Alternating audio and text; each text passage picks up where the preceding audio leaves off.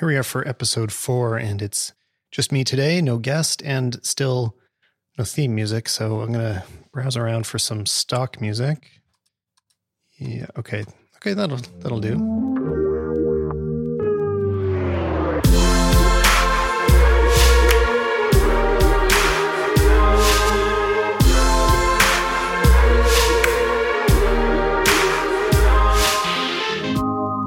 good enough for now until I finally commit to something.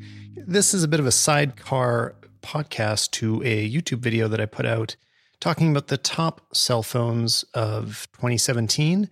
I was referring specifically to the iPhone 10, the Google Pixel 2, and the Samsung Galaxy S8. I know I should be talking about the Samsung Note 8, but I happened to not have that phone. I would love to spend time with it. It might happen, probably too late, but uh, a lot of the things I'm saying about the S8 do apply, uh, and I'll try to just insert the things I've read about the Note 8 as well. But uh, you know, Samsung is is doing things as a whole. All the phones follow a similar path, and I don't think that it's really necessary to completely divide them. They, they do offer different feature sets. And even though the S8 is the older of these phones we're talking about, it definitely holds its own. It doesn't feel older. It's it's still great and worth considering. Depending, of course, how new you feel like your phones need to be, because Samsung will be the first to be updating their phone. I'm sure the S9 won't be too far behind the recording of this, but I think you know you're pretty safe buying um, any of these. Really, like there, there's still months left. There's still great phones. So let's get into it here a bit. Uh, the the biggest thing that I drew attention to in the video is the operating system. This is the reason that you choose between these phones. This is the first decision you make, and it matters a lot more than everything else, to be honest, because we're at a point that all of these flagship phones are amazing, like real, like really, really great. If any of these were the phones released when the first iPhone came out, it would blow our minds. So I think you will be happy with any of these and even some other third party phones as well. I tried the new LG a little bit this year and I really liked it as well, but I, I didn't spend enough time with it to really evaluate it. Uh, so unfortunately, it's it's not going to be able to be on this list. But that's okay. You. My point is that you have a lot of really great choices. So First, decide if you are an iOS or an Android person. And you probably already know this. I mean, how long do, you, still not have a your first cell phone? I mean, you may not. You may be uh, younger than I am. I guess I'm kind of assuming that everybody's in exactly the same age range as I am. But this might be your first phone. Okay, maybe you haven't decided if you are into iOS or Android yet. I personally have a very strong preference for iOS. And this is the kind of debate that I'm I, am i am not really ready to wade into. I think partially because I never commit fully enough to Android to really deeply understand its advantages. But in the time that I spend using these phones, which is um, quite a bit, I, I definitely put them to use. I never find it preferable to iOS. I, I, always find a need to go back, and things that keep me on an iPhone are uh, AirDrop my favorite app, Overcast, which is just a podcast app for iOS. The the basic interface language speaks to me a lot more. It just feels more organized always. Um, a, a real advantage, though, that I think Android has is the ability to move icons around to the top and bottom of the screen. This is still uh, very stupid about iOS, especially as our screens get taller. Like with the iPhone 10, we have the tallest phone screen yet, and still it wants to push all the icons to the top. So if there's an app you use a lot, you have to keep adding other apps above it just to force things down. This this is crazy. Even the default should kind of be the bottom now. That would make more sense technically. Anyway, uh, you, you should really go and spend some time using each phone to decide which you prefer because it's going to have a much bigger impact than any of these hardware things. So this is this is why I'm not good at reviewing phones specifically is because I'm handing off such a big part of the decision to you. You have to go decide whether you like it or not. And I'm also going to take this as a moment to have a quick tangent about the way I think about reviewing and YouTube and how other people talk about these. If you're watching a reviewer and they're trashing iOS or Android and saying that it's garbage and stay away from it, and anybody that likes it is an idiot, um, just uh, never watch their videos again. Like this is not a constructive dialogue about technology. Um, it's also something I don't bother reading in the comments anybody that just kind of throws a flamey troll comment about what they hate about something in either one, honestly, I just block those people because their opinions are completely uninteresting to me. Um, this is a childish idea to be attached to brands like that. So just you know work work with what works for you. Use what works for you. Sorry. Uh, uh, so yeah, go and choose your favorite OS, and let's move on to the more interesting topic of cameras. This is this is probably the biggest thing that draws people to one phone or another and becomes one of the most important lasting impacts of your phone because the photos that you take with this thing might be your only photos of a lot of things. A lot of people don't carry around a bigger camera anymore. They're only shooting with a cell phone. So if your cell phone camera sucks, you might have a lot of bad photos, which I think happened to a lot of us earlier in the cell phone days, you know, around the 3GS iPhone. But fortunately, the good news is, whichever of these you choose, you're not going to be in that situation. These phones all perform really well, but they do things differently. So I want to make sure you understand those differences before you go and buy one. Let's start with the Google Pixel 2 because that's where all of its attention really comes from is that it, it's really outdone itself in how it deals with photography. Like it has a whole new approach to it and is really at the front of this computational photography concept. Apple w- was running with it. They've done a lot in computational photography. There's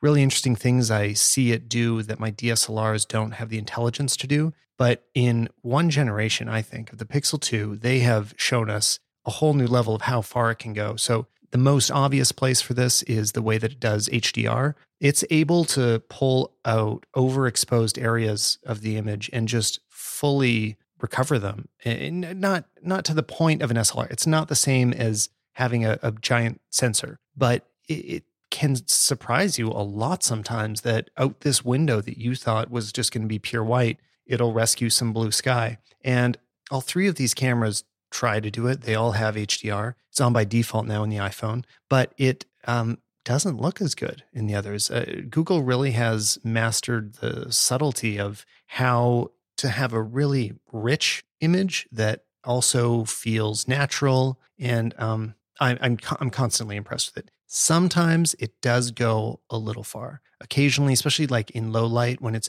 boosting darker areas, it can give a traditional, I'm, I'm doing air quotes here, HDR look of cranking up the shadow and highlight slider in Lightroom, which you know we were all guilty of 10 years ago. But um, it's it's not that bad. It's it's generally fine, and I have very few photos where I'd really complain about it. There are some examples where, and these these I posted on Twitter, where the night sky it would bring up the noise so much that it was a little bit unacceptable. It the, the image looked amazing in the thumbnail because of it. Like it looked like, oh wow, this can really handle low light. And then if you zoom in the slightest bit or look at it on a bigger screen, there is so much noise going on there. So then I take the same photo with the iPhone and I'm able to recover a lot of that detail just by raising the exposure. And it doesn't have that same terrible noise degradation.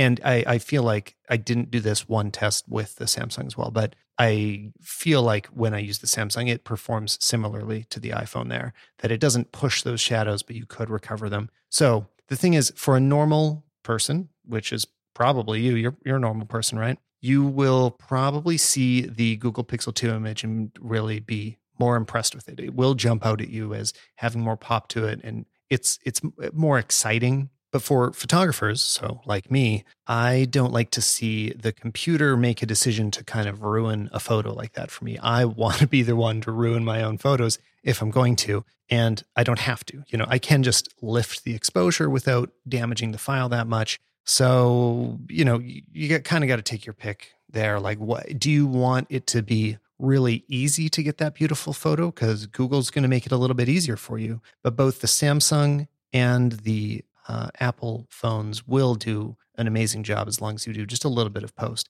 And that was actually a surprising reaction I had to some of the videos that I've done. Some people responded with, well, "Who wants to do post processing on their uh, mobile phone photos like that? You just took them with a phone. Who cares?" It, that's that's crazy to me. I edit I edit like everything I do on my phone. Um, anything I post anyway, or anything that's important to me, always goes through you know some kind of filter. But I don't know. Maybe that's just me. I, I think it's worth putting that tiny bit of extra effort into. Really go a long way. And if you're looking for some great ways to filter your photos, uh, one I really like is Filmborn, that is designed to really be film emulation. It is supposed to take your image and bring it towards what film would do. And I especially love it for bright outdoor images. And then uh, the other one that uh, I like is VSCO, which is um, it's got a lot more options. Like there are more filters. A lot more of them are bad, but the good ones are really great, and it uh, has a lot of tools in the app to adjust things.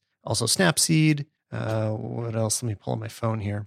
Or the Lightroom app. There, there's a few different ones that that can do a really good job. Lightroom app, especially for just doing things like exposure or white balance uh, adjustments, or if you're shooting in RAW on your phone, which I don't do. One last note about dynamic range: I still prefer to have manual control over my HDR. So even though all these phones want to do it by default, I choose to turn off the default option so that I'm able to flip it on and off because sometimes it doesn't turn it on when you want it to. That's probably the most common thing. Or sometimes it still can make photos look a little bit weird, but the, the algorithms on all these phones have gotten good enough that that isn't a very common problem. So you're safe to to leave it on if you want. You're you're safe to, but if you like to turn it on, make sure it's on when you want it. Um, yeah, turn off the auto, turn it on manually. Let's move on to sharpness now. Uh, th- this is, um, I think, this is another place that photographers and regular folks are going to have different perspectives on what is important to see out of your phone image. So to me,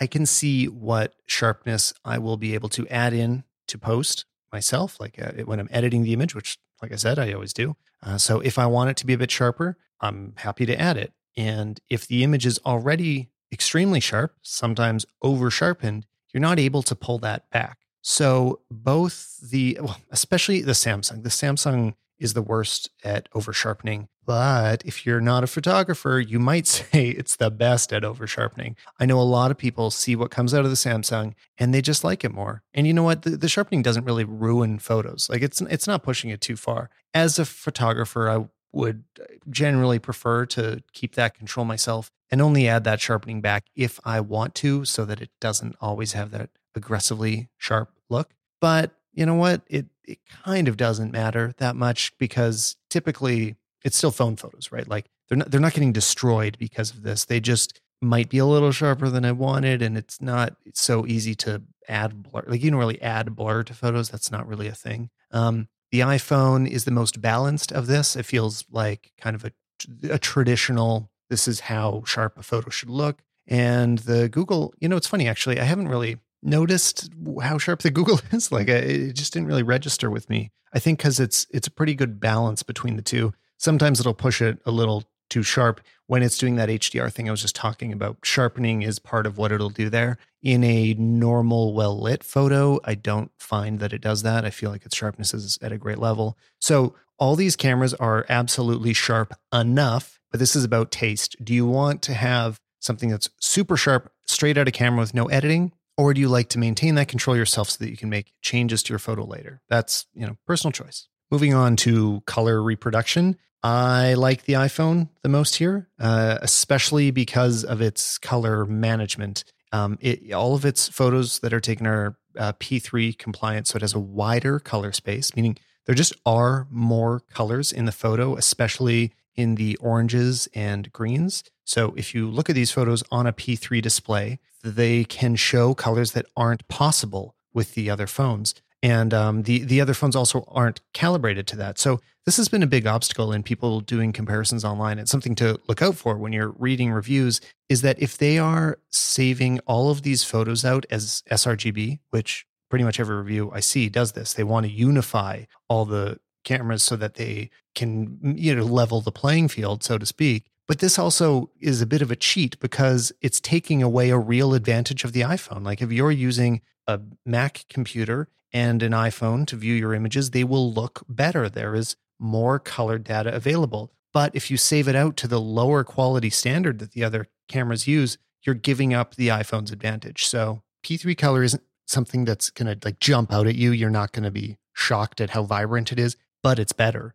When you get used to it, you can clearly see the difference. Uh, so there, I definitely have to give the best color reproduction to to the iPhone. Uh, another thing to be sensitive to when you're looking at comparisons is that a, a, lot of the time people will try to point out things in the photo that are really um, not quality aspects to the photo, but a decision the camera made when it took the photo. So a lot of people will often say the iPhone is warmer. And this is kind of a, a confusion of what's going on. It tends to prefer a warmer image um, in its white balance setting. So it'll set a warmer auto white balance setting more often. But in certain cases, like in those low light photos that I was just referring to, it went much cooler than the Google Pixel. So you, you can't just always say that one does one thing. Uh, you, you really have to look at several different image cases, d- different samples in different places, and see how these cameras treat different subjects. Because a lot of them is just decisions that the camera will make, and it's not one thing. If you're only going based off of a single studio setup, like if you go to DP Review, they are the best resource for photography information in general but uh, and, and they put a lot of effort into their tests. But since every test will be in exactly the same lighting situation, um, it's not the same as seeing their re- real world examples, which they also test those. So the studio photos don't tell the whole story. They will tell you what happens in a very specific setting, but not in the real world. So you, you have to look at a wider variety of photos to get a sense of what they do. Anyway, there is also not a really important difference in the color between these. I said, yeah, okay, sometimes the iPhone will go warmer, but if you're processing your photos, which I hope you are, uh, you can easily compensate for it. And it's it's not unacceptably warm. Like it's often a really nice warmth. It's it's doing this for skin tones mostly, I think, so that people don't end up looking kind of pale and and sickly, which is what happens when photos are too blue. That can occasionally happen with the other two phones. Um, but it, I mean, not really. Like they all do a great job. You can usually always correct them. Color is a, a, a relatively even playing field, except for all those advantages in the P3 wider gamut and the the screen advantage. Like the the color management of Apple is multiple generations ahead of Android. In part of it's an operating system thing. Android doesn't properly support color profiles. Uh, they're just starting to get on that bandwagon now. The latest Oreo update has, has brought some good updates to that functionality, but um, they've lagged a lot behind Apple. Apple's really done a great job of it. So, anyway, Apple gets a, the, a slight win for color. And the last camera thing here is just sort of the photo management of them. Uh, th- these all have some very different advantages. These are not the same situation. So let, let's talk about each of them one at a time, starting with Samsung. Uh, so a, a, really big advantage with the Samsung is that it is able to have an external memory card. So you can store a lot more photos on it, uh, more or less infinite photos, because you can just keep sticking new memory cards in there. That's a, a, really great advantage and something that I know Apple will never do, and I I don't really fault them for it. But um, if you care about that, Samsung is is very much worth looking at. Uh, whereas both Apple and Google are leaning much more on cloud solutions. Um, and you know what? I'm not convinced that cloud solutions are really there yet. Um, with Google, first of all, if you're not already using Google Photos, regardless of which phone platform you're on, go download Google Photos and turn it on and let it start backing up your photos for you because it will do free unlimited backups of a compressed file, uh, but very well compressed. Like it's not ruining your photos at all. And it'll just keep backing it up as long as you launch it every once in a while and this is an amazing service. It, it does a, a, really, really great job of backing up, but I do prefer it as a backup service. Using it with the Google Pixel 2, it starts to become your primary interface for managing photos.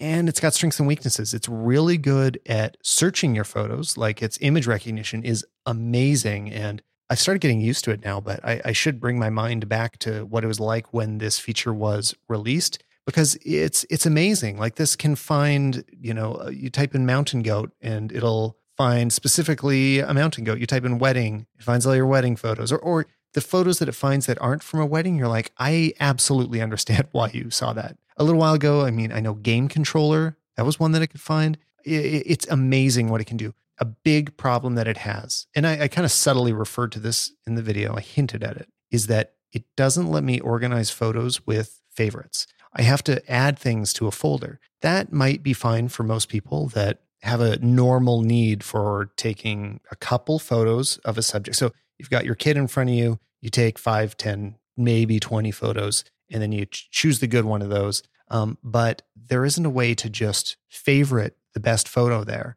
and then delete the rest. And the way that I shoot is that often I'll have 100 photos or, or 200 photos of a single subject, and I definitely do not need all of them. So it's really frustrating to me that there isn't a really quick way to just get rid of all the rest of the stuff uh, and and only keep what you want. So I don't know. Maybe maybe I'm missing something. Maybe there's a workflow that you guys can tell me about on how I can make Google Photos better for me because right now it's just kind of backing up with clutter and I, I, don't really know how to to sort it out. But anyway, Google Photos is a, a great tool that everybody should be using. I prefer the Apple Photos app for organization because it's really straightforward. Like looking at the uh, Samsung one, since their apps are nothing's like really, really official. Like there's the Samsung Gallery app, but you can have other apps that give you access to your photo library. And um, sometimes there's weird interactions between different apps that are trying to access it. And this might be my ignorance of Android talking here about why I don't understand why it's trying to do what it wants to do. But it, it does frustrate me sometimes and does slow me down. But Samsung does have all the features that I'm looking for. You can heart things, you can move them into folders. It works great for that. It also works great with Google Photos. So Google, uh, yeah, even though it's it's weird because Google Photos, I recommend you have it on any of the other phones, but being stuck with it is your primary interaction point for photos on the Pixel 2. Uh, thumbs down. I don't like that. Um, I should also mention I've had some major issues with the way that uh, the iPhone photo library, iCloud library works. Um, it's really got me painted into a corner lately. I was turning it on to optimize storage for a little while to see how that worked. And this is how the Pixel 2 works. It offloads your photos eventually, like once they're kind of backed up to the cloud, just keeps a thumbnail on your phone. Great, right? Totally makes sense. Keeps the storage clear. I by the way, I didn't get the larger iPhone, mostly because I have a lot of phones. I didn't want to spend that extra money on it. I probably should have got the biggest iPhone. But so I got 64 gigs and it's kind of been filling up now. So it made sense to turn on optimized storage. Then I started running into uh, the problem that it would not have images available when I wanted them. Like I'm going to edit this photo that I took yesterday, but it's already up in the cloud and now I can't just hit edit. It has to download it.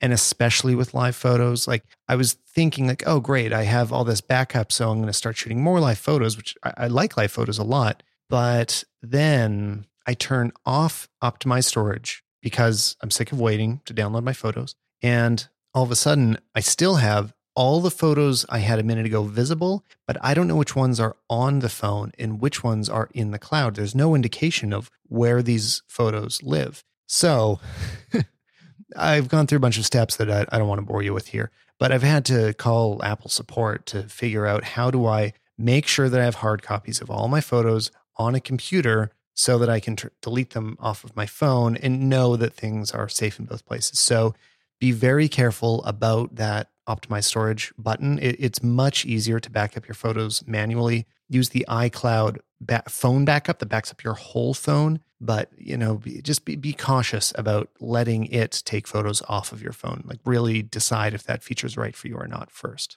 And finally, portrait mode. This was started by the iPhone a couple generations back, but now they all have it. And wow, this is an interesting one. Um, it's a feature that I like to play with a lot. I find it really entertaining. Like I like I like to see the look. I like seeing it on other people's Instagrams because it can be nice and it usually fools me in a small thumbnail. But all of these phones still screw up often enough that I feel like I can't trust it. Like if I need a photo to turn out, I don't want to use portrait mode because the odds are it won't. Like there are many things on all these phones that just go totally haywire. They get things completely wrong. Um, the good example is if there's a busy background. So even if I'm seemingly very easy to isolate, like I, am not, not wearing my glasses because they all trip up on glasses, and you know my hair is not puffy and a mess. It should be really simple to cut out all the edges of me.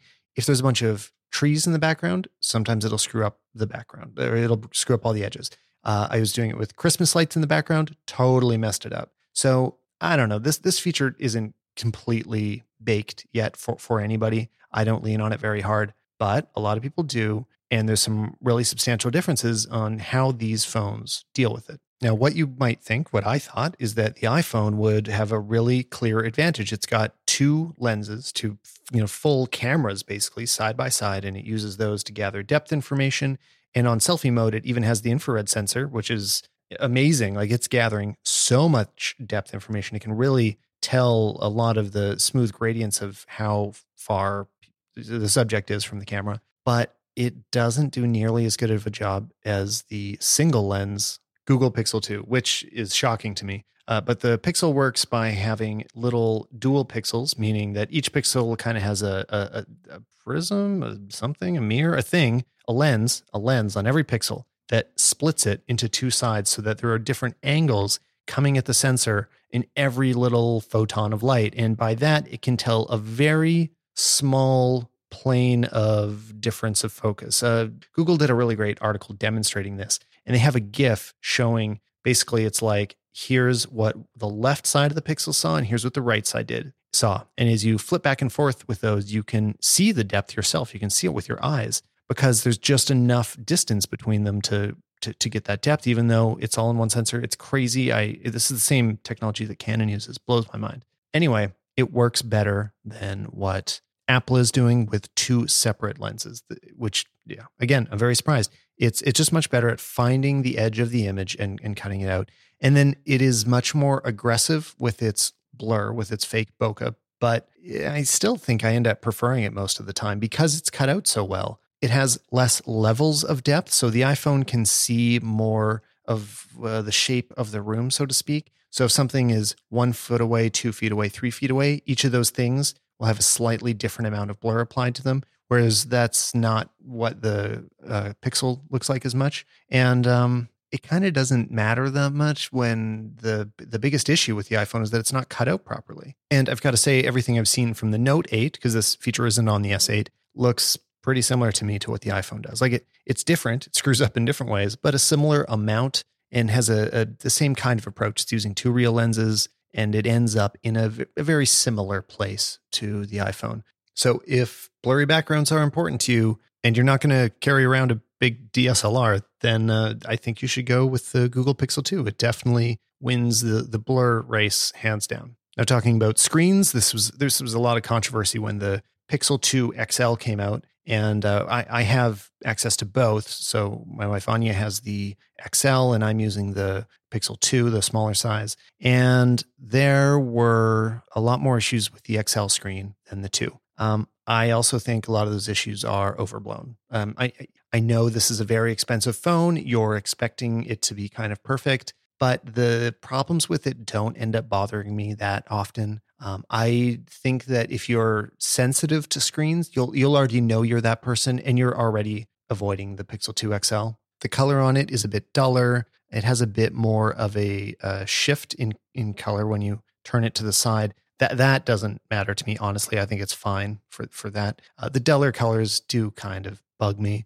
and it just doesn't have the best color management so back to apple apple is killing it i mean this is the same stuff i was talking about with the camera but they just have full color management it's a p3 display showing a p3 color profile which i know that the at least the google phone is capable of like the the panel is p3 but the profile is not supported. So you're not actually seeing it. It's a, like some version of sRGB. Um, I actually don't remember what the Samsung is displaying. I know it's not. I know it's not displaying P3. I'm not sure if it's capable of it though, and not displaying. But uh, it, it, the Samsung display also looks excellent, missing the color profile information. So if I'm going to rank them, iPhone gets a, a clear win on the screen. It, I mean, especially on the on the 10, the OLED display just kills it. If you're talking about the iPhone 8, which I, I, kind of could be comparing them here because a lot of things about the 8 apply to the 10 and vice versa. Like these are relatively similar phones, despite how totally different the 10 is. Um, but the screen on the 8 is LCD. And so uh, if we're looking at the 8, then I would give Samsung the win. But if we're going to look at the 10, then the iPhone 10 definitely gets the win.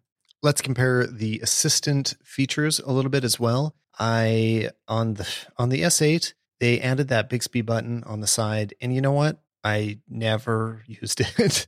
I um I haven't even logged in because you have to sign up for a Samsung account to to use it, and I just I just didn't do it. Um, I don't know. Maybe because also the way I was using the Samsung, like I don't blame all this on them. The Samsung was never my primary phone for any period. It was uh, it was mostly Anya's phone, and so I was using it mostly as a camera, kind of. Um, so a lot of the sort of daily phone functionality I wasn't really exposed to. I was really it. It was mostly a camera to me. Um, so I didn't have a need to use the assistant. So I don't know. I, I don't like the, the way they put that button on it. It's too similar to the other buttons. But as far as how well Bixby works, I don't know. It might work. I expect it's behind the others. Um, but who knows? okay, so let's talk about what I do know. Uh, and that's that Google is totally crushing Apple when it comes to the assistant. Google Assistant, amazing. Like it just has full access to Google, to the internet, and it can respond with voice to most things that you ask it. I'm constantly amazed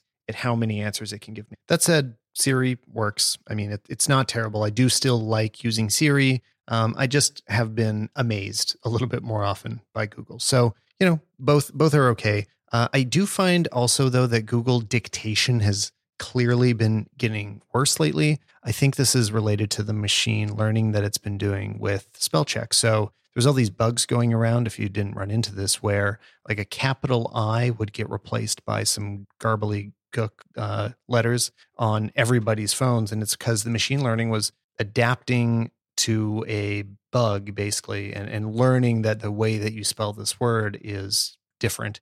Um, and there's been a bunch of those lately. Uh, an interesting one I can still see is if you type the word teleprompter, it will capitalize some seemingly random letters in it. And somebody pointed out to me that that's how the brand teleprompter writes their name. So it's this, I don't know, it like it's this weird autocorrect stuff that has been getting stranger and stranger since machine learning has been taking over.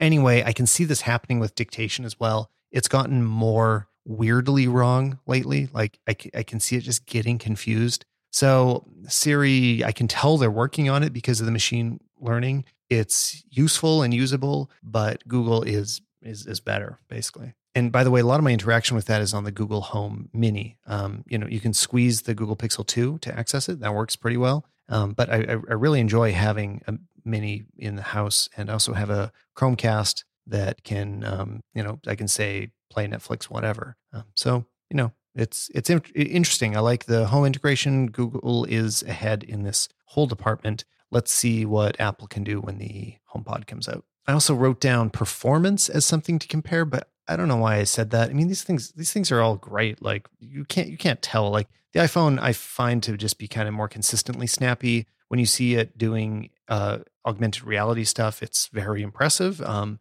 it it is the fastest. It benchmarks the fastest out of them, but it's um, it's almost not an interesting difference. Like okay, they're they're all great. They're all fast, expensive phones. So, you know, they, they work as well as you expect them to. So the last thing is unlocking your phone, which wasn't such a controversial thing until recently. This year is when everybody really decided to try something new. We were used to having a fingerprint reader on the front, it had gotten very good, but now everybody's done something different. We have them on the backs. Uh, the Samsung S8 loses in this department because they put it right beside the camera. So every time you reach for it, you are potentially smudging your lens. Bad decision. So on the Samsung, I actually don't lock it. Uh, there's less sensitive data on there because, like I said, I don't use it as a phone, so I don't need to lock it as much. But uh, yeah, it, that's not where a fingerprint reader should be to me. There are other functions, um, other ways to unlock the phone, like it can do facial recognition, iris recognition. But even Samsung acknowledges it's not doing it in the same way Apple is. It's not nearly as secure. You can't confirm purchases, for example. You can't, uh, I don't know, do other stuff.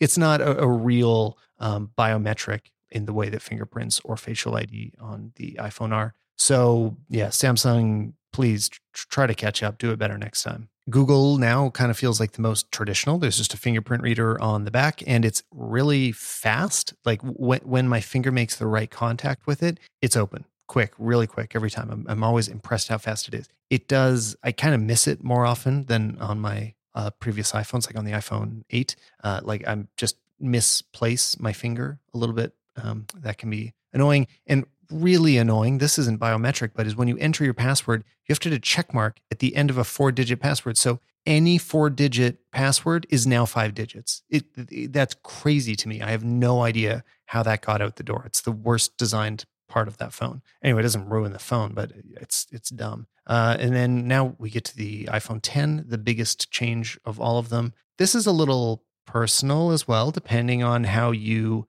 feel about learning new technology. This is uh, the first version of a product. You can kind of tell sometimes, but it works great. Like it, it really does work great. Most of the time, it gets it right. Um, I do have to enter my passcode more often than I did previously on um, my iPhone 7, but um, you know, not not that often, not that much. And when it's working, it makes the whole experience much more intuitive, and it's it is a better experience in the most average use cases of just flipping up and it's there. It, it's really great. They nailed it. It's going to get better soon. Uh, I want to see this come to all the other Apple products. Uh, it's going to be especially good on a laptop or an iMac where you don't have to add a notch for it. Um, also, I know some people have complained about the security of having facial ID. This is crazy. I mean, it's if you are worried about that, you should be just as worried about your phone just being on all the time and watching all your surroundings and recording everything you say because the, the, it's it's the same kind of issue. Like you can map someone's face from an RGB camera. In fact, that's how the Animojis work. Is they're, they're mostly using RGB data. Um, by that, I just mean a normal camera. So honestly, just don't worry about it. It's it's being stored on a secure part of the chip that the rest of the hardware doesn't have access to. None of the apps can actually see the data of your facial map. It can only get basically a confirmation yes or no, um, and some some basic, basic like animation and depth stuff as well. So do, not worry about security. It's it's pretty great and uh, possibly stronger than uh, what fingerprints were. So moving forward with Apple security, I feel pretty great about it. And that's it. That's uh, that's a long time to talk about phones. But uh, it's a big decision. I mean, the phone is the computer you bring with you everywhere you go. It's the camera you bring with you everywhere. It's a really important tool. So I think it's worth spending some time thinking about it. I'm not going to be doing phone episodes all the time. Um, just you know when it matters, because uh, right now we're kind of at, at the point that the major releases are all out. We have all these great phones, and the new ones aren't coming too soon. So I think you can kind of go out in the new year and make a decision about what your 2018 phone is going to be. Thank you so much for listening, you guys. Come follow me on Twitter. I'm at Stallman, and I'll see you next time. I'll talk to you next time. I'm not going to see you.